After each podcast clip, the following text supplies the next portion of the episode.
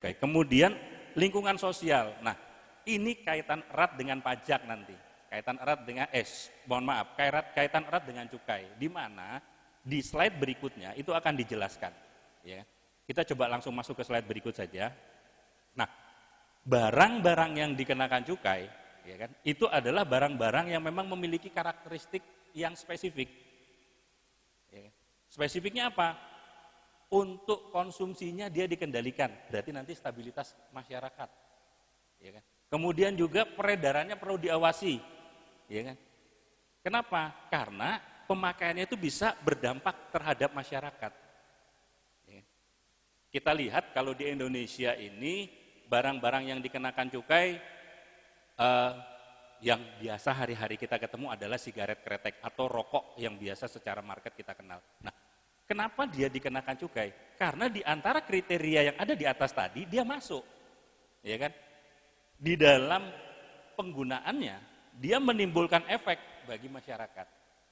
Makanya nggak boleh merokok di dekat misalkan anak atau ada sekarang ini Indonesia uh, sudah menerapkan tempat-tempat yang smoking area atau area-area yang memang khusus bahkan saat ini mall-mall itu sudah menerapkan tidak boleh merokok di dalamnya dan baru kemarin saya aja cerita sama teman ya kan wah saya itu paling tidak suka ketika saat ini kalau tidak salah di Soekarno Hatta itu hampir semua penerbangan digeser ke terminal 3 hampir semua Terminal 3 yang baru ya, yang besar itu. Saya justru nggak suka. Kenapa? Karena nggak ada smoking areanya. gitu kan. Kenapa? Jadi begitulah bahwa ternyata rokok itu memiliki dampak terhadap masyarakat. Yang kedua, yang sering kita kenal bahwa ada minuman mengandung LDL alkohol atau sering di bahasa masyarakat itu minuman keras. Minuman alkohol itu ada juga itu dikenakan cukainya. Ya kan? Kenapa? Karena memang yang bisa mengkonsumsi itu itu adalah terbatas. Sehingga kalau orang bilang bahwa uh, cukai ini lebih kepada orang mengungkapnya sebagai pajak dosa. Ya kan? Pajak dosa di mana bahwa ketika Anda ingin menikmati itu maka Anda harus more pay, membayar lebih. Ya kan? Sehingga diharapkan konsumsinya itu bisa dikendalikan. Nah, itu yang kedua. Dan baru-baru ini kita juga sudah menerapkan cukai terhadap uh, kantong plastik atau plastik ya, di mana teman-teman sekarang belanja di supermarket atau di kalau sudah di Jakarta uh, itu hampir semua kayaknya supermarket sekarang ketika kita belanja nggak menyediakan kantong plastik. Kenapa? Itu juga berdampak kepada kepada apa? Pada lingkungan. Di mana kita tahu bahwa beberapa tahun yang lalu, beberapa waktu yang lalu, ketika di tahun 2019 ramai sekali di mana ada ikan di laut dibelah di dalam perutnya itu isinya kantong plastik semua atau ternyata terumbu karang itu diliputi oleh kantong-kantong plastik di mana ternyata kantong plastik itu kalau dibuang begitu saja tidak bisa terurai sehingga perlu dikendalikan penggunaannya. Maka ketika sekarang Bapak Ibu belanja di supermarket atau di toko-toko besar ketika mau pakai kantong plastik, Bapak Ibu mau pakai kantong plastik tapi berbayar Rp3.000, Rp1.000 atau Rp2.000.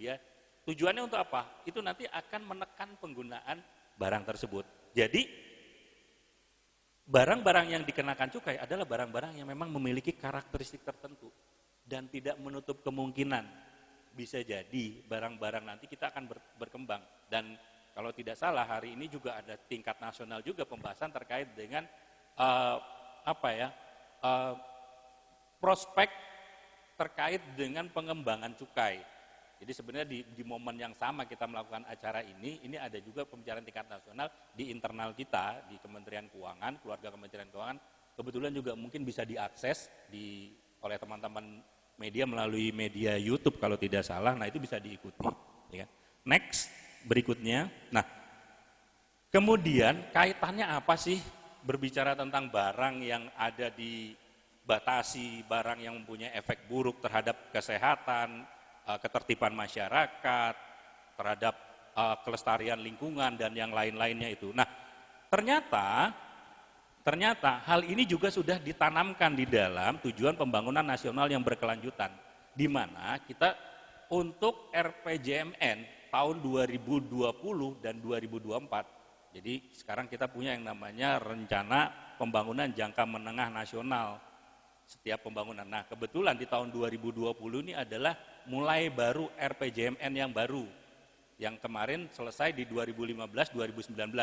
Saat ini 2020 sampai 2024 kita tetapkan kembali. Nah, peran-peran cukai itu ada di mana? Peran-peran cukai itu kalau kita lihat dari uh, empat pilar, ya kan, empat pilar yang dicanangkan di dalam RPJMN terkait pertama kelembagaan hukum dan politik, kesejahteraan masyarakat, struktur ekonomi dan terwujudnya keanekaragaman hayati yang terjaga, di situ diagendakan tujuh pembangunan, di mana duanya itu, ya kan, Duanya itu terkait dengan nanti yang tadi kita definisikan di halaman sebelumnya. Pertama, yaitu meningkatkan sumber daya manusia yang berkualitas dan berdaya saing. Manusia yang berkualitas dan berdaya, berdaya saing, maka itu akan tumbuh dari dirinya, berarti akan timbul, akan lahir dari pribadi-pribadi yang memang memiliki kualitas dari sisi kesehatan, ya kan? Itu salah satunya dari sisi kesehatan yang prima, kemudian IQ yang tinggi. Nah, ini akan membangun uh, sumber daya manusia yang berkualitas. Kemudian juga ada poin lagi yang memang ditekankan di dalam tujuh agenda pembangunan, yaitu membangun lingkungan hidup, ketahanan bencana dan perubahan iklim. Nah, lingkungan hidup yang baik ternyata itu sudah menjadi tuntutan, ya kan? Di mana seperti kita ketahui bahwa lingkungan yang baik, suasana yang asri, back to nature itu bukan hanya konsumsi uh, seperti kita pergi wisata back to nature, kembali lagi ke alam, ke bukan hanya itu. Ternyata ini bisa menentukan kualitas suatu bangsa sekian tahun kemudian. Di antara 10-15 tahun kemudian ketika lingkungannya terbangun dengan baik, lingkungan hidupnya terbangun dengan kualitas yang tinggi, maka itu akan menentukan generasi berikutnya. Bayangkan ketika saat ini lingkungan kita ini dibangun tidak dengan baik, sampah plastik di mana-mana Ya kan? Nah, mungkin teman-teman juga bisa melihat saat ini ketika di Karimun, mungkin bisa berbicara ketika nanti ada sampah plastik yang tergeletak, itu sebenarnya impactnya atau efek buruknya tidak kita rasakan saat ini. Saat ini mungkin kita berpikir hanya lalat atau mungkin tumpukan seonggok sampah. Tapi bayangkan ketika sampah itu masuk ke tempat pembuangan akhir dan ternyata tidak bisa diurai puluhan tahun bahkan sampai ratusan tahun dan dia terakumulasi sampai dengan 15-20 tahun kemudian, apa yang terjadi di Karimun? Sehingga mungkin saat ini sudah perlu nih kita di Karimun juga mulai membatasi kalau saya lihat sih saya belanja di sini masih dapat kantong plastik ya dan tidak ditanyakan berbayar atau tidak kalau tidak salah. Ya masih dapat ya sepertinya. Nah ini juga mungkin dari karena yang hadir di sini saya lihat banyak sekali dari dan mempunyai kompetensi yang memang berkaitan langsung baik dari pemerintah daerah, eh, aparat baik dari TNI Polri maupun juga dari yang paling penting akademisi ini ya kan dari teman-teman kampus, Pak Rektor dan semuanya, teman-teman kampus mahasiswa juga. Nah, di mana peran ini sangat penting karena memang dicanangkan di dalam uh, pembangunan nasional kita. Loh kaitannya sama biaya cukai apa sih? Nah ada di sebelah kanannya Pak. Ya kan? Biaya cukai, biaya cukai memiliki fungsi, ya kan? Memiliki fungsi ada empat misi kita, yaitu pertama kita memang ingin apa? Intensifikasi kebijakan cukai dan e, barang kena cukai saat ini, kemudian mendukung upaya pengendalian konsumsi produk itu kaitannya, ya kan? Kita ingin juga pencegahan, penanggulangan dan pemulihan pencemaran kerusakan sumber daya alam ini sejalan dengan sejalan dengan fungsinya kita di bawah itu ada empat, ya kan? Fungsi terkait dengan community protection, ya. Kan? Dari empat fungsi kita selain trade facilitation, industrial assistant, revenue collector yang tadi disebutkan oleh Pak Agung di uh, pada saat pembukaan tadi, ada hal yang sangat penting yang ingin dicapai, yaitu gimana kita bisa melindungi masyarakat Indonesia dari barang-barang yang memang memiliki kategori dan kriteria tertentu. Impact satunya lagi yang nanti akan kita bahas di slide berikutnya yaitu satu, revenue collector. Ternyata barang yang dibatasi ini, cukai yang kita bilang bahwa barang yang yang kita kenakan cukai, walaupun tadi di depan saya sampaikan ini sebagai pajak dosa, ternyata next kita bisa lihat, nah angkanya lumayan fantastis Pak dalam satu tahun, di tahun 2019 saja kita bisa mengumpulkan kurang lebih sekitar 172 triliun, Mbak. Jadi berapa? Dan ini 95 persennya dari rokok, Pak. Bayangkan berarti kurang lebih sekitar hampir 160 triliun dari rokok saja. Banyak banget orang Indonesia merokok ya. Ini yang merokok legal loh Pak, berarti bayar cukai. Ini belum ngomong yang rokok nggak legal nih. Eh nggak legal, ya ilegal berarti ya Pak ya betul, nggak legal ya, ya kan? Ini masih bicara yang legal ini. Berarti yang angkanya 172 triliun itu dia bayar cukai. Lah yang tadi ditangkap Pak Agung sama Pak Agustian itu di tahun 2019 itu kurang lebih sekitar hampir nanti datanya ada di slide berikutnya sekitar 53 juta batang. Lah itu nggak bayar cukai, Pak. Bayangkan kalau itu kita duitin, oh kita duitin maksudnya kita kita jadikan dia bayar cukai. Ya kan? Nah, ada dua kategori lagi yang memang menyumbang terkait dengan cukainya, yaitu yang tadi saya sebutkan, minuman mengandung etil alkohol dan etil alkohol. Kalau cukai plastik saat ini memang baru mulai digalakkan. Jadi angkanya belum ketemu di tahun 2009. Dan ternyata 172 triliun itu dari APBN total yang kita dapat penerimaan negara, ya kan? Itu kurang lebih sekitar sekitar 1.700, ini 172, hampir 10 persenan, Pak. 10 persen eh, capaian penerimaan kita sekitar 1.700 triliun. Penerimaan perpajakan kita, nanti di slide berikutnya akan kita lihat. Ya kan? Nah, dari total penerimaan perpajakan untuk tahun 2018 saja, kita dari cukai itu berkontribusi sekitar 10 persenan. Di 2019 bahkan meningkat sekitar 109 eh, serat, sekitar 11 persen. Terhadap PDB di tahun 2019 karena PDB kita secara total kurang lebih sekitar 15 ribu triliun ya, ya kan total kurang lebih. Nah kontribusinya itu sekitar 1,2 persen pak. Di mana kalau tidak salah eh, pendapatan per kapitanya kita ini dihitung kurang lebih sekitar hampir berapa? Hampir 90 juta atau 59 juta ya per kepala per tahun ya. ya. Kan? Nah, jadi ternyata yang selama ini kita bilang cukai, boleh kita bilang cukai rokok lah. Cukai rokok itu ke mana sih hasilnya? Nah ternyata larinya cukai rokok itu adalah ke kegiatan operasional kita.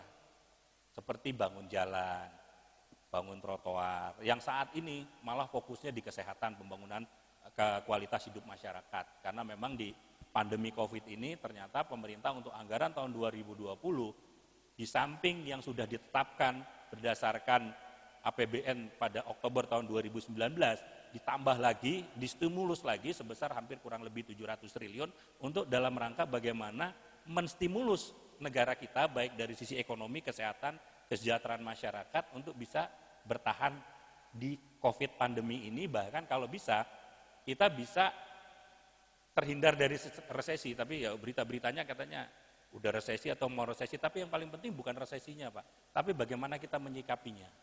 Itu yang paling penting, ya kan? Nah, kemudian alokasi penerimaan negara melalui dana bagi hasil cukai tembakau. Jadi kadang-kadang kita belum paham. Kemarin baru saja saya rapat dengan teman-teman dari Dispenda Provinsi ya kan, baru saja membahas terkait dengan laporan penggunaan dana bagi hasil cukai rokok. Ternyata dari cukai rokok yang dihimpun oleh negara, yang dimasukkan ke dalam anggaran pendapatan dan belanja negara, itu dikembalikan ke daerah.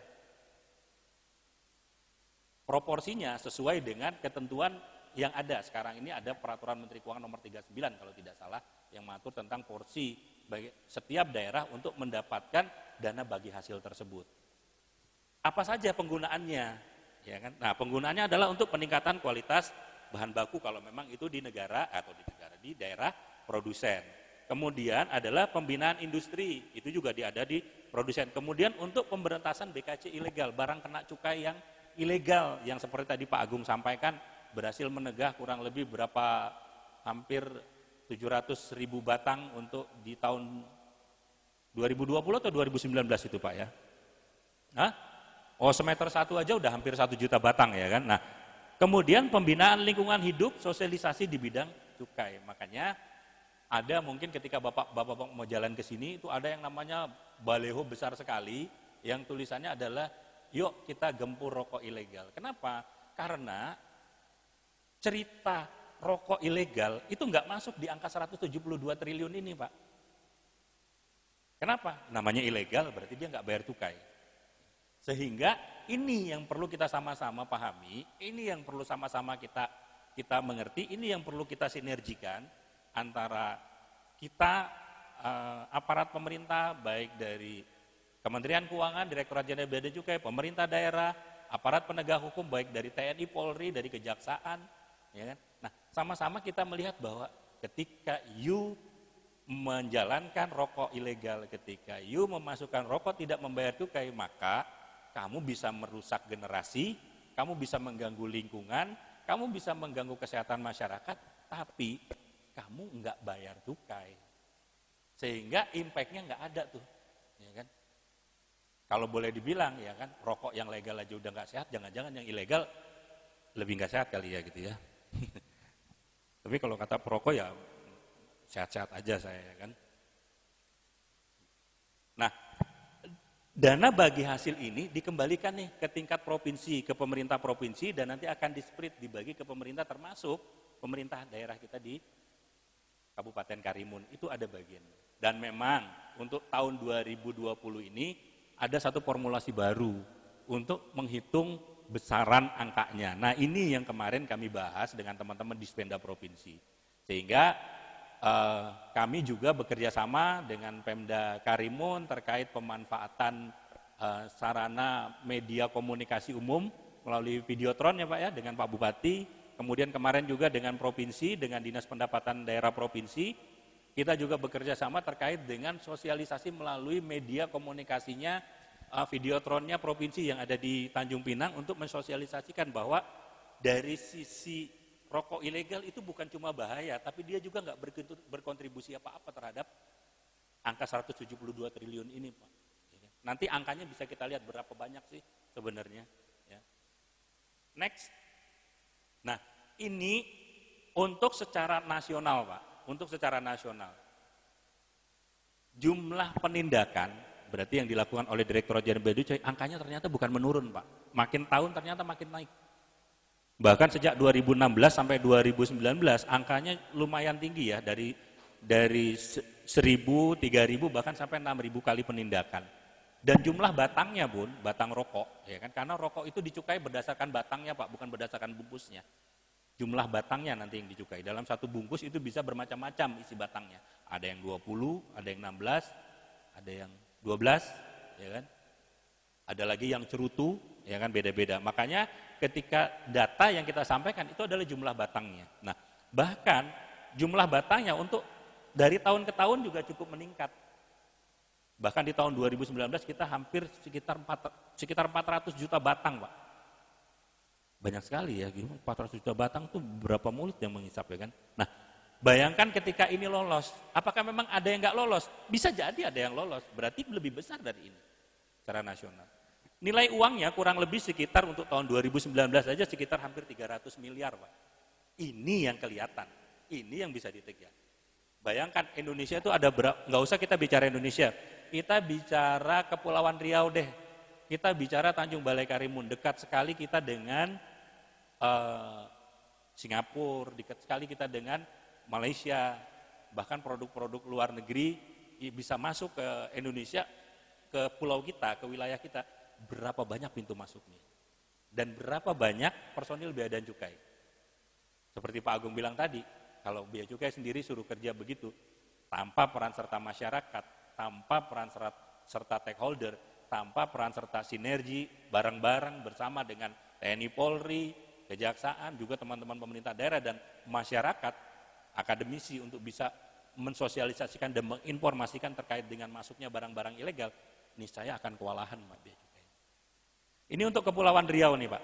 Untuk Kepulauan Riau, ini kita di 2019 cukup cukup produktif ya. Sekitar hampir 400 penindakan.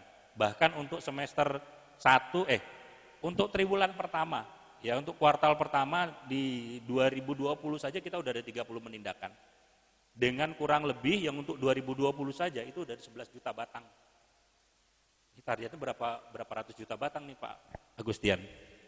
untuk Kepulauan Riau nih kan. Nah, di tahun 2019 itu yang tadi saya sampaikan. kurang lebih sekitar 53 juta batang. Bayangkan itu kalau diuangkan berapa? Dari 400 juta aja kita dapat sekitar 300 miliar, maka ini kurang lebih seperdelapannya Pak. Ya. Kan? Seperdelapan dari sekitar hampir 300 juta ya. 300 juta, 300 juta bagi 8 kurang lebih sekitar berapa? Ya kan? Banyak Pak duitnya. Nah itu bagaimana kalau kita mau bangun rumah sakit, bangun sekolah mungkin udah dapat banyak sekali ya. Kalau nggak salah ya sekitar hampir 60 miliar atau 50 miliaran lah sekitar sekurang seperti itu. Itu udah bisa bangun gedung berapa tingkat atau sekolahan. Ini ini yang kita pahami terkait oh ya ternyata cukai itu sampai sejauh ini ya impactnya. Cukai ilegal itu sampai sejauh ini. Next. Nih, mungkin perlu diketahui oleh kita semua bahwa ini yang tadi saya sampaikan di depan, untuk grafik perkembangan penerimaan perpajakan. Kurang lebih dalam setiap tahun penerimaan perpajakan kita itu berkisar antara sekitar di 1.500-an triliun. Berapa sih peran bea cukai atau peran cukai itu? Nah tadi seperti saya sebutkan, bahkan sampai di angka 10 persen. Ya. Kalau di 1.500 itu kan di sekitar kurang lebih kalau di di 170 ya kurang lebih sekitar 10 sampai 11 persen perannya. Yang kuning-kuning ini peran bea dan cukai, Pak. Ya. Di antara bea dan cukai, di antara bea masuk dan cukai, yang paling besar adalah cukai. Total untuk cukai dan bea masuk dalam satu tahun kurang lebih sekitar 200 triliun. 170 triliunnya itu adalah dari cukai rokok, Pak. Betapa besar perannya ketika kita sama-sama bisa menggempur, sama-sama kita bisa mencegah beredarnya rokok-rokok ilegal. Udah dia mengganggu masyarakat, nggak bayar pajak lagi. Next. Ini terkait dengan perkembangan upaya dari Direktorat Jenderal Bea dan Cukai yang diamanatkan Menteri Keuangan kepada kita untuk bagaimana bisa menekan peredaran rokok ilegal di Indonesia. Dan ini kita lakukan sejak 2010. 2010 peredaran rokok ilegal itu kurang lebih sekitar 6 persen. Bahkan dari tahun ke tahun bukan menurun, malah meningkat di tahun 2016 bahkan bisa sampai 12 persen Pak. Nah, Menteri Keuangan menginginkan kita bisa menekan lebih kecil lagi peredaran rokok ilegal. Ya kan? Di tahun 2017 kita bisa menekan sampai 10 persen, 2018 kita bahkan di 2019 kita menekan sampai di angka 3 persen. Ketika diangkat 3 persen, maka dari 170 triliun berapa banyak nilai uang yang bisa kita tekan. Berarti masih ada peredaran rokok ilegal. Nah, kita yang ada di Kepulauan Riau, kita yang ada di Tanjung Balai Karimun, berapa banyak sih kita beredar rokok-rokok ilegal? Nah, mungkin kalau Bapak Ibu ke Aslimart, ke Mart, ke rokok-rokok warung, bisa dilihat saja nanti ada rokok-rokok yang tidak ada pita cukainya, itu nanti bisa saja foto nanti kasih Pak Agung atau Pak Agustian. Pak ini kayaknya ada nggak ada pita cok pita cukainya nih Pak. Oh nggak tahunya udah dibeli udah dikeletek ya kan. udah dibuka itu udah dihisap Pak kalau itu ya kan. Ya, seperti itu. Karena ya bukan diindikasikan kita sama-sama untuk berperan bagaimana bisa uh, secara optimal hasil cukai ini bisa masuk ke negara dan bisa kembali ke kita dalam bentuk pembangunan wilayah dalam bentuk peningkatan kesehatan, dalam bentuk pengembangan dan peningkatan pendidikan. Next. Waktu saya masih ada nggak? Masih ya?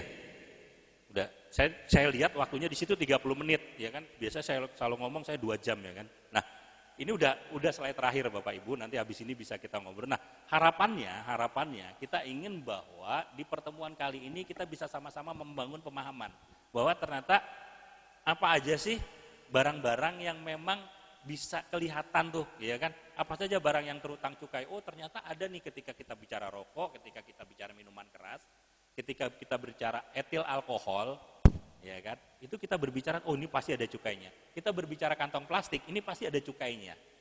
Ya kan? Harusnya, eh kamu udah bayar cukai belum? Ya kan? Kemudian di mana aja cukai berlaku? Nah, cukai di seluruh wilayah Indonesia. Kenapa? Karena ternyata cukai itu dipungut untuk dikembalikan lagi kepada masyarakat untuk dalam rangka membangun kesehatan. Walaupun mungkin ya kan walaupun mungkin belum sebanding ya dibanding 100 ya tapi ya uang 172 triliun ya besar lah Pak nyarinya ke mana ya pusing juga. Kemudian ke mana alur pungutan negara dari cukai tersebut diperuntukkan itu seperti tadi kita sampaikan.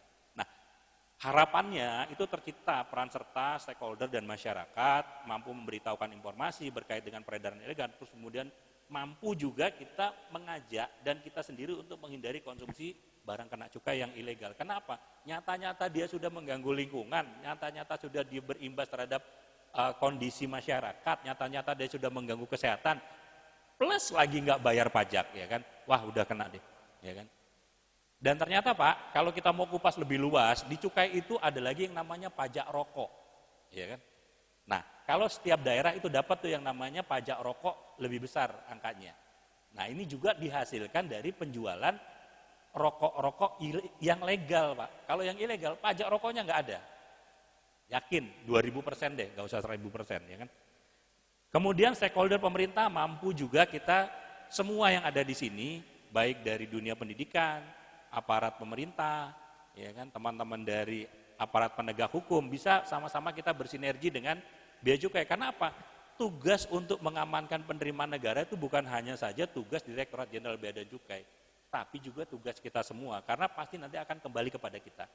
Di mana setiap tahun kita dapat DIPA, dapat anggaran untuk menyelenggarakan kegiatan kantor, dapat menyelenggarakan untuk kegiatan organisasi, dapat membangun jalan desa, membangun bumdes, membangun eh, apa namanya UKM UKM, ya kan. Kemudian kegiatan masyarakat, posyandu, trotoar, banyak sekali, ya kan tempat ibadah, tempat pendidikan itu semua berasal dari anggaran pendapatan belanja negara yang secara tidak sadar mungkin kita nggak melihat aliran awalnya, tadi sudah kita bahas secara singkat. Dan memang perlu waktu yang cukup untuk kita mengupas ini lebih dalam.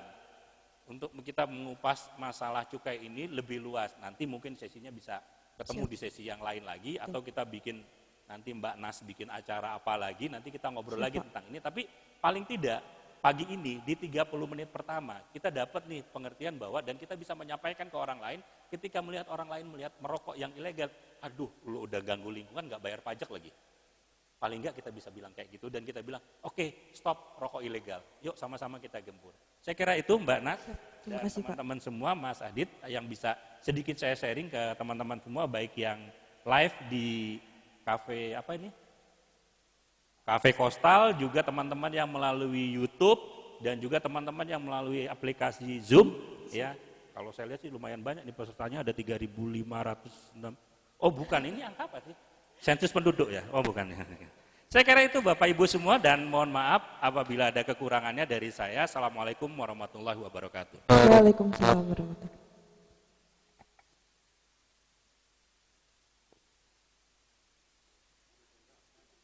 Ada.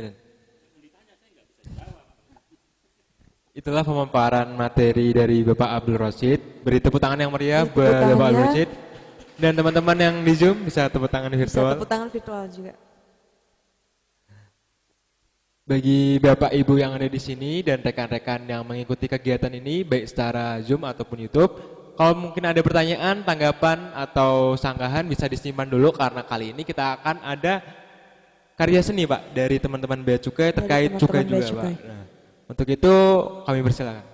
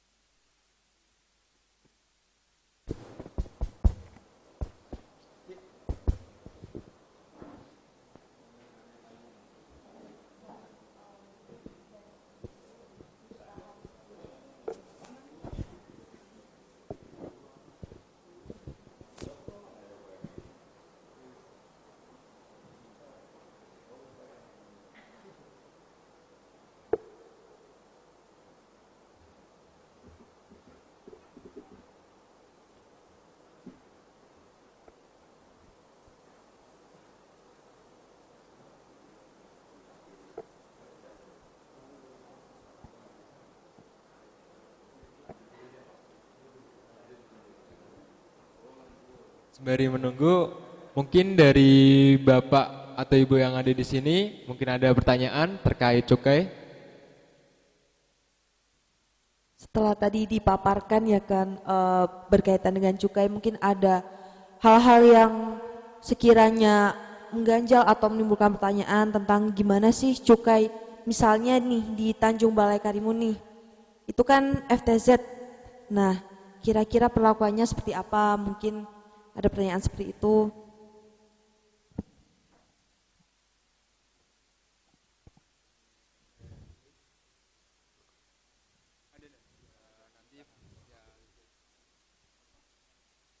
Dan mungkin juga teman-teman dari Zoom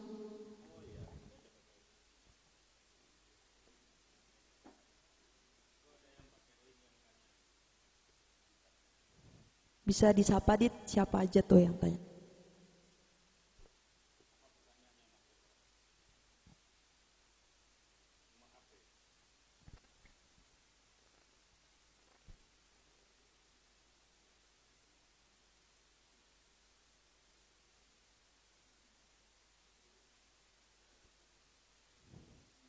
Mungkin ini ada dan eh, yang tanya melalui Zoom ini dari Universitas Karimun, namanya Kevin. Nah, dia bertanya, eh, Assalamualaikum, perkenalkan Kevin. Nah, dia ingin bertanya tentang penyebab utama mengapa rokok merajalela di Indonesia. Apakah karena cukai ini menyumbang puluhan triliun rupiah setiap tahunnya? Nah, yang membuat banyak pihak terlena dan menganggap industri rokok ini lebih banyak manfaat ketimbang mudaratnya itu apa? Padahal rokok telah menyebabkan kematian sekitar 400 ribu orang dan 25 ribu orangnya di antaranya ini perokok pasif. Itu dia baca dari kompas.com. Mungkin uh, Bapak bisa memberikan tanggapan. Ini mahasiswa tingkat semester berapa itu? Pertanyaannya berat banget ya kan? Pertanyaannya berat ini. Ini, ini pertanyaan titipan kayaknya ini. Kevin, makasih Kevin ya. Memang betul uh, merokok itu orang secara akan. Tapi kalau joknya gini, ada jok ya Pak. Orang ditanya, kalau yang merokok ditanya, eh Mas ngerokok nggak takut mati? Nggak Pak, kenapa? Karena saya bawa korek. Jadi tinggal nyalain lagi kalau mati, katanya gitu kan. bawa korek api gitu. Jadi memang betul uh, seperti yang kalau di Indonesia itu masih bisa terlihat jelas ya. Kalau di negara lain seperti di Thailand atau di Malaysia itu udah lebih banyak yang dikenakan cukai. Bahkan kalau tidak salah di Thailand itu ada 12 12 komoditi ya. Kalau tidak salah negara mana yang sudah menerapkan asap mobil itu kena cukai malah. Ya kan? Asap mobil. Nah, kalau di Indonesia masih sangat mudah kita menghitungnya. Ya kan? Maksudnya mengkalkulitnya. Pertanyaan Kevin ini sangat menarik. Kenapa rokok yang nyata-nyata nggak sehat, ya kan? Yang nyata-nyata nggak sehat, kok Indonesia membiarkan? Maksudnya apa memang Indonesia lebih mementingkan penerimaan negaranya yang katanya banyak? Padahal ternyata rokok juga begitu besar membunuh manusia, ya kan? Membesar membunuh orang karena rokok. Bahkan hampir sebagian besar yang meninggal itu adalah bukan perokok aktif, tapi perokok pasif. Nah, makanya jadi orang negara hadir, negara hadir itu sebenarnya angka 172 triliun, triliun itu itu adalah sebenarnya kalau dibilang bukan tujuan utama nanti jadi salah. Tapi sebenarnya yang diinginkan pemerintah adalah mengendalikan itu sendiri. Bayangkan dikendalikan oleh pemerintah saja, dikendalikan oleh negara saja, rokok itu masih bisa menghasilkan perpajak penerimaan bukan penerimaan. Intinya orang membayar pajak dosanya bisa sampai 7 172 triliun. Bayangkan kalau nggak negara enforcement. Tapi orang yang ingin merokok, orang yang senang meminum apa uh, minuman beralkohol, itu kan nggak bisa dihilangkan dari Indonesia. Eh dari dari bumi ini ya, bukan dari Indonesia, dari bumi ini. Orang yang berkeinginan untuk itu ada, tapi negara membuat satu kompensasi kepada mereka, yaitu oke, okay, hei kau boleh kau merokok, boleh kau minum minuman keras, tapi kau harus membayar lebih Kenapa? Karena dari yang kamu lakukan itu berimpas kepada orang lain. Memang ini tidak memuaskan Kevin jawabannya. Kenapa? Karena lagi-lagi Kevin akan bertanya. Berarti negara lebih mementingkan uang 172 triliun dong daripada kelangsungan hidup masyarakatnya. angka ini sekali lagi adalah bukan sebenarnya kalau bukan tujuan utama, tapi bayangkan dengan begitu saja kita menghasilkan segitu banyak. Apalagi kalau benar-benar kita larang, apa memang kita yakin rokok ini akan hilang dari bumi Indonesia dan minuman keras itu akan hilang dari bumi Indonesia? Yang bisa adalah kita kendalikan. Yang lebih bisa lagi adalah kita sama-sama mengendalikan yang bisa beredar, yang boleh beredar, ya yang legal saja. Yang ilegalnya, yuk sama-sama kita gempur. Gitu. Sehingga selain memang dia juga berimpact kepada lingkungan kesehatan dan lain-lain, dia juga punya kontribusi itu untuk untuk pembalasan bukan pembalasan ya, untuk pajak dosanya dia. Untuk kesalahan-kesalahannya dia pada makanya boleh dilihat setiap tahun Pak Agung, Pak Agustian itu nggak pernah yang namanya HE, harga eceran rokok itu turun. Nggak pernah yang namanya setiap tahun cukai rokok itu turun. Bahkan tahun ini ada kenaikan lagi ya Pak Gusian kalau misalnya rencananya ya. Ada kenaikan lagi Pak. Dia dinaikin tuh nggak tanggung-tanggung sekali naikinnya 10 persen naikin ya kan. Coba keekonomian produk biasa dinaikin 10 persen ya kan. Nggak usah kayak keekonomian kita cabe aja ya kan. Cabe ibu-ibu tuh kan cabe, tomat, bawang ya kan. Yang satu jual 1000 eh, 10 ribu per kilo, yang satu 10 ribu 200 atau 10 ribu 500 udah ngomel di yang 10.500-nya itu. Tapi rokok 10% dinaikin, tetap aja angkanya tuh masih 170 triliunan. Berarti memang kalau bahasa Sundanya mungkin tekapok-kapoknya, kemarin tetap eh rokok mah ya kan. Jadi gitu Kevin ya. Jadi memang bukan pemerintah tuh abai, bukan pemerintah nggak fokus menyelamatkan anak bangsa, menyelamatkan um, rakyatnya enggak. Tapi memang uh, ini adalah satu kompensasi atau satu bentuk uh, bentuk dari apa yang dilakukan oleh orang yang ingin mengkonsumsi sigaret. Saya kira itu Kevin ya, walaupun belum cukup uh, puas, saya yakin pasti Kevin akan bertanya lagi atau tetap ada pertanyaan di dalam hatinya. Namun paling tidak memiliki gambaran bahwa angka 172 triliun menggambarkan bahwa uh, besar sekali potensinya yang ada di Indonesia ini terkait dengan penggunaan barang-barang kena cukai. Saya kira itu ya.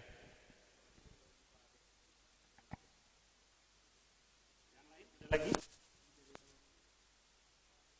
Boleh. Ada dua. Silakan Bapak. Yang mic-nya dikasih dulu aja.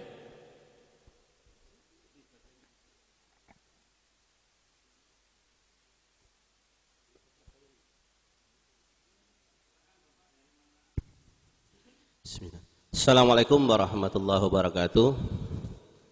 Nama saya Hidayat Pak dari Dinas Tenaga Kerja dan Perindustrian. Jadi di sini saya mewakili dari perindustrian.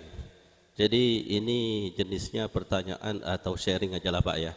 Atau pertanyaan juga boleh nanti tergantung yang menanggapinya. Gini Pak, kalau tadi kita bicara 95% itu kan hasil dari tembakau itu tinggi betul Pak itu percuma aja kalau kita merasakan uh, kita mengatakan iklan rokok itu membahayakan kesehatan. Stop rokok mari kita stop rokok itu bahaya. Percuma juga Pak. Karena untuk aset negara aja banyak ini Pak. Pemasukan 55% Pak ya dari hasil tembakau.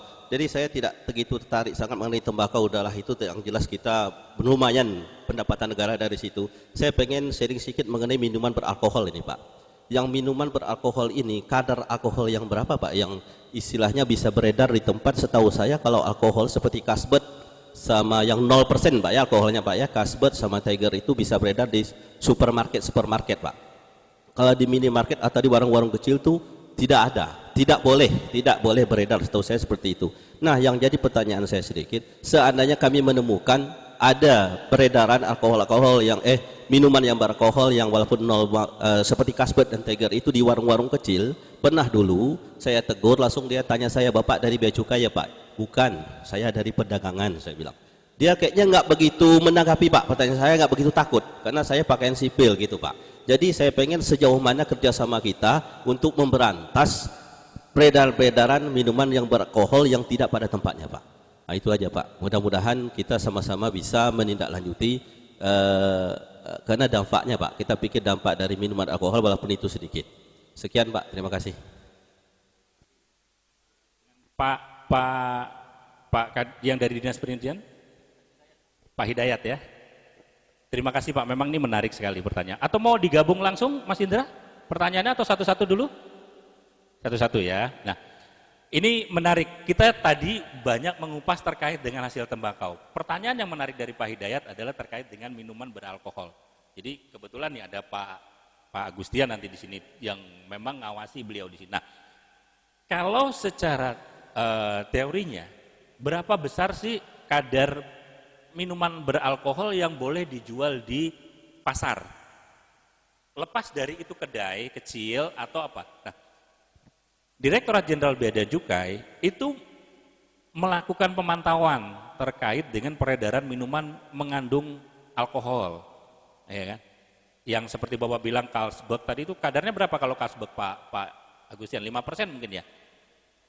Oh di bawah 5 sekitar 3% ya, 3% sampai 0%. Nah, jadi untuk bisa mengetahui bahwa yang bersangkutan itu legal melakukan penjualan atau tidak, ada tidak di Direktorat Jenderal Bea dan Cukai itu namanya NPPBKC, nomor pokok untuk dia bisa dapat mendapat izin untuk melakukan penjualan minuman beralkohol. Dan itu nanti dipantau oleh Direktorat Jenderal Bea dan Cukai.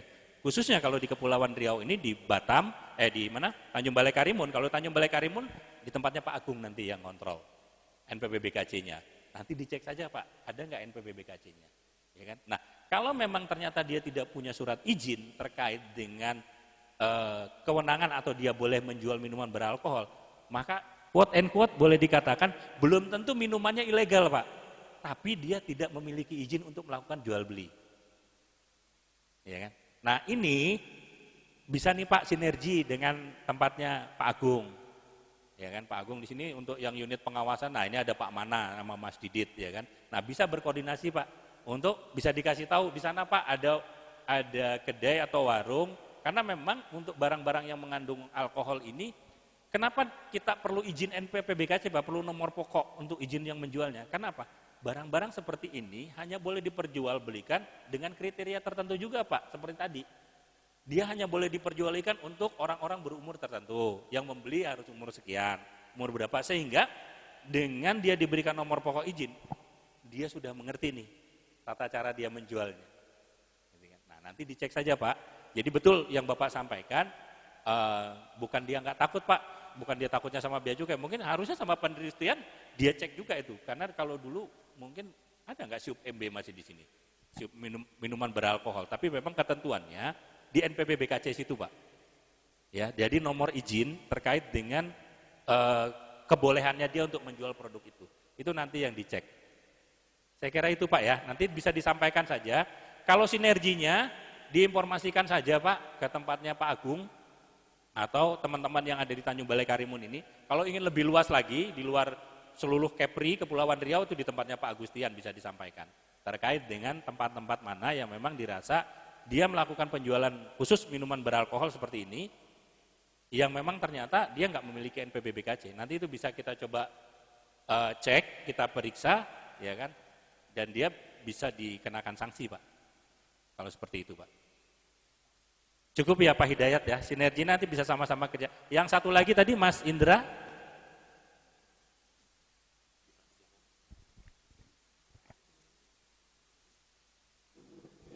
Izin berdiri Pak. Assalamualaikum warahmatullahi wabarakatuh. E, perkenalkan Pak, nama saya Diki Budiman, saya perwakilan dari Universitas Karimun. Uh, pertama saya mau terima kasih kepada pihak KPPBC telah uh, mengundang kami selaku dari instansi pendidikan dalam kegiatan pagi ini Pak. Dan materi yang Bapak sampaikan cukup menarik bagi saya karena bisa uh, menambah wawasan baru bagi saya yang mungkin memang selama ini tidak terlalu fokus atau jelas terkait uh, cukai itu sendiri. Nah, untuk pertanyaan saya Pak, uh, yang saya ingin tahu jelas itu Eh, kira-kira apa saja langkah-langkah yang sudah pernah diambil atau dilakukan oleh pihak KPPBC dalam uh, menekan peredaran rokok ilegal itu sendiri. Nah, kira-kira dari beberapa langkah yang mungkin pernah diambil, kira-kira mana formula yang paling efektif uh, dalam menekan peredaran rokok ilegal tersebut? Kemudian terkait sanksi, Pak.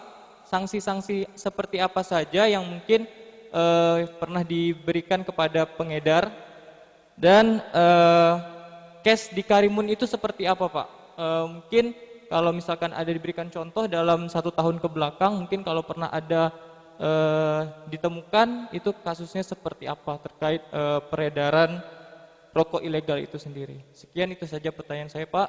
Wabillahi taufiq wa hidayah. Assalamualaikum warahmatullahi wabarakatuh.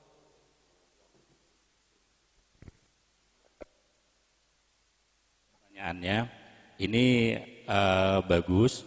Upaya apa sih yang memang dilakukan oleh Direktorat Jenderal Bea dan Cukai Kementerian Keuangan ini untuk menekan peredaran eh, barang-barang uh, ilegal? Nah, pagi ini yang kita kumpul hari ini, acara ini digagas oleh uh, Pak Agung dan teman-teman. Itu dalam rangka itu juga salah satunya. Bagaimana kita bisa sama-sama membangun kesepahaman, membangun uh, sudut pandang yang sama terkait dengan produk-produk ilegal utamanya kita bicara rokok saat ini pagi ini. Jadi dengan kita sharing session seperti ini, ini akan terbangun pemahaman bahwa untuk rokok ilegal kita punya sudut pandang yang sama bahwa dia pertama, ya kan, kalau dari sisi merugikan kesehatan mau legal nggak ilegal ada pasti merugikan kesehatannya. Berarti yang lebih kita lihatnya yang lebih merugikan mana? Ilegal lah anggapnya gitu kan. Kemudian dari sisi yang lain untuk kontrol statistik semua segala macam, ya kan? Data statistik di perindustrian teman-teman di perindustrian perdagangan, kemudian terkait dengan sebenarnya eh, apa namanya pencakupan tenaga kerja, data semua segala macam yang yang lebih bisa membuat valid yang mana? Pasti yang yang legal. Kalau yang ilegal karena datanya pasti tidak ada. Dan yang lebih terpenting lagi bahwa kita melihat dia kontribusinya udah ngerusak, kontribusinya ada nggak sih? Ya kan? Tidak ada kontribusinya terhadap terhadap negara melalui cukai tadi. Nah ini pagi ini salah satu upaya yang kita lakukan adalah itu. Ketemu, sharing session, membangun sudut pandang yang sama, membangun kesepahaman, memandang bahwa rokok ilegal itu dari sudut mana pun nggak bagus. Bari sama-sama, yuk kita harus gempur dia. Itu salah satunya. Yang kedua, hal-hal apa saja sih satu tahun ke belakang yang sudah dilakukan oleh Direktorat Jenderal Bea dan Cukai di Kepulauan Riau, ya kan? Nah, di tahun 2019 kemarin itu kurang lebih sekitar kita ada sekitar 300 penegahan ya. Berapa berapa penegahan tadi angkanya? Kurang lebih di data tadi. Nah, kemudian berapa yang kita bisa amankan? Untuk tahun 2019 saja itu bisa kita tegah yang tidak legal itu sekitar 53 juta batang. Untuk 2020 di sampai dengan April saja, ya kan, kita sudah bisa mengamankan sebesar kurang lebih 11 juta batang. Berarti kalau boleh dibilang berapa masifnya orang ternyata industri ilegal di rokok ini bukan hanya bercerita tentang bagaimana bisa merusak uh, lingkungan dan masyarakat, tapi juga sebenarnya quote and quote berapa besar sih nilai yang ada di situ Kenapa? Kalau nilainya nggak besar pasti orang nggak akan mau melanggar. Kalau nilainya tidak tidak ekonomis maka orang nggak mau akan berupaya untuk melanggar. Gitu kan? Cara berpikirnya seperti itu. Nah, upaya-upaya yang dilakukan kita sudah beberapa kali dan bahkan dengan teman-teman TNI Polri kita bersinergi baik di laut, di darat, kita bersinergi terkait dengan operasi ada yang namanya kalau baru-baru ini operasi yang sekarang ini operasi gempur ya Pak ya. Gempur udah berapa tahap kita ya? Udah baru tahap ya kemarin juga kita di jalan di ada di laut itu ada operasi operasi jaring Sriwijaya yang dengan teman-teman di wilayah laut dengan teman-teman angkatan laut dengan pol air kita sama-sama bersinergi di laut untuk mengamankan uh, wilayah Indonesia utamanya di wilayah kepulauan Riau dan secara umum kita untuk Sumatera mulai dari Aceh sampai dengan Lampung. Nah, Mas Budiman pertanyaannya tepat sekali. Upaya apa yang dilakukan? Bea Cukai sendiri nggak akan mampu. Kenapa? Tadi saja sudah kita sampaikan, berapa banyak sih pintu masuk ke Kepulauan Riau ini? Nggak usah Pulau Riau, berapa banyak sih pintu masuk yang memang resmi plus yang tidak resmi yang dari luar bisa masuk ke Karimun. Begitu banyak pintu.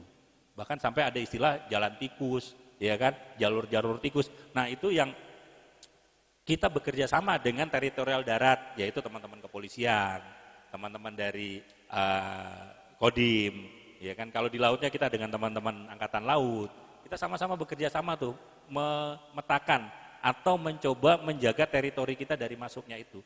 Nah, begitu saja kita masih bisa dapat tuh sekitar 53 juta batang untuk 2019 saja. Kalau dikali nanti kurang lebih berapa lah? Itu baru cukainya saja, belum nanti dikali uh, PPN-nya, semua segala macam. Berapa banyak dia sudah menghilangkan harusnya kita bisa bangun jalan dan sekolah. Dari pajak yang harusnya, dari cukai yang harusnya mereka bayar. Dari PPN rokok yang harusnya mereka bayar. Itu sebenarnya. Ini lepas dari kita bicara kesehatan ya Mas Budiman ya, lepas dari kita bicara kesehatan. Berapa sih potensi yang benar-benar kita bisa amankan? Saya kira itu, terus kalau operasi sampai dengan hari ini untuk Gempur 2020, salah satunya ya kita dengan membangun edukasi kepada seluruh stakeholder kita. Caranya itu, yang lainnya melalui videotron dengan pemerintah daerah, teman-teman dinas perindustrian, perdagangan kita kerjasama, kita di videotron, kemudian baleho, kemudian kita juga kemarin beberapa waktu yang lalu mendatangi juga kedai-kedai uh, Sri Kandi, Sri Kandi Bea Cukai, Mbak Nas dengan teman-temannya itu kurang lebih ada sekitar hampir 30-an orang keliling ke beberapa tempat. Tapi karena memang COVID-nya lagi agak hangat lagi, jadi kita tarik kembali Pak. Dan itu kita edukasi ke kedai-kedai Pak, kita datang, kita edukasi bagaimana tahunya ini rokoknya ilegal, yang ilegal itu seperti apa, seperti ini, terus bagaimana mendeteksi pita palsu, ada enggak mendeteksi pita palsunya seperti apa, nah hal seperti itu. Ya, jadi upayanya uh, persuasif, Terus kalau represifnya kita operasi-operasi di lapangan. Operasi-operasi di lapangan dan ya alhamdulillah uh, mudah-mudahan kita bisa menjaga luasnya laut Indonesia, banyaknya pintu masuk Indonesia yang ke wilayah Kepri. Saya kira itu ya Mas Budiman ya. Uh, ini Bapak mulai banyak yang tanya nih di Zoom sama YouTube. Nah, siapa?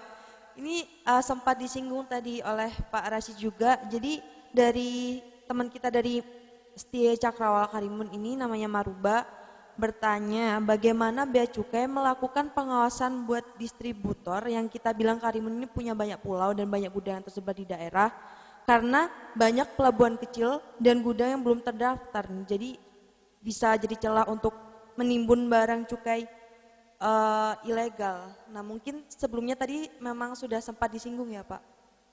Ya itu pertanyaan siapa?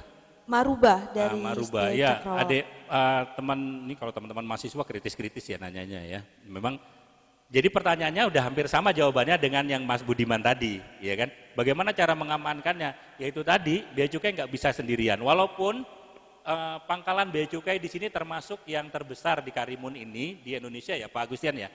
Yang terbesar ada berapa puluh kapal kita Pak di sini Pak? 60 hampir Ah, lima puluhan kapal patroli kita yang ada di Tanjung Balai Karimun ini itu melingkupi wilayah untuk Sumatera dari atas sampai bawah sampai dengan ke Kalimantan ya Pak ya. Kalimantan Barat operasinya di lautnya itu Pak. Itu saja masih ada yang kita mungkin kita berpikir pasti masih ada yang lolos. Ya kan? Walaupun kita sudah tangkap sebegitu banyak berapa juta batang gitu, kita masih yakin pasti ada yang lolos. Kenapa? Sehingga peran serta seluruh stakeholder yang ada di pelabuhan, teman-teman karantina, teman-teman KSOP, eh, teman-teman Pol Air yang ada di wilayah-wilayah perbatasan eh, air dan perbatasan darat juga itu sangat berperan penting teman-teman pemerintah daerah karena memang ternyata yang lebih mengetahui ini teman-teman pemerintah daerah, teman-teman Satpol PP yang ada di lapangan itu bisa lebih tahu itu ternyata ini ada karena memang apa? Karena memang wilayahnya bisa sangat lebih menyentuh ya kan bisa sangat lebih melihat kondisi real di lapangan itu seperti apa. Kalau cuma diandalkan ke pegawai bea cukai, bukannya nggak sanggup, tapi memang kalau sendirian ya bersama kita lebih bisa pasti. Saya kira itu ya Mbak siapa? Maruba. Mbak Maruba, Maruba ya.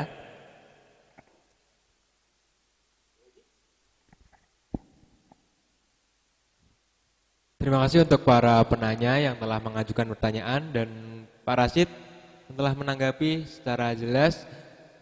Jadi saya bisa simpulkan dari beberapa pertanyaan tadi dari saudara Kevin, kita lebih bisa untuk melakukan pemahaman ya Pak ya ke teman-teman semua, masyarakat semua bahwasanya pengumpulan untuk cukai itu sendiri bukan tujuan utama kita tapi untuk melakukan pengendalian. Kemudian dari Pak Hidayat lebih bisa melakukan kerjasama lagi dan koordinasi lagi dengan stakeholder-stakeholder lainnya. Kemudian untuk Bapak Budiman dari sudut pandang yang sama kita harus selalu menyelaraskan ya Pak ya untuk menjadi satu sudut pandang yang sama dan langkah-langkah yang efektif dalam melakukan uh, kerjasama yang efektif itu sendiri. Kemudian untuk sesi selanjutnya kita bakal melihat melihat ya karya melihat yang karya, sempat tertunda tadi ya. Ya, yang karya seni yang tadi kita sempat tertunda. Mungkin dan baru lama-lama lagi bakal ada video, mari kita saksikan. Cukai, Cukai untuk, untuk kita. kita.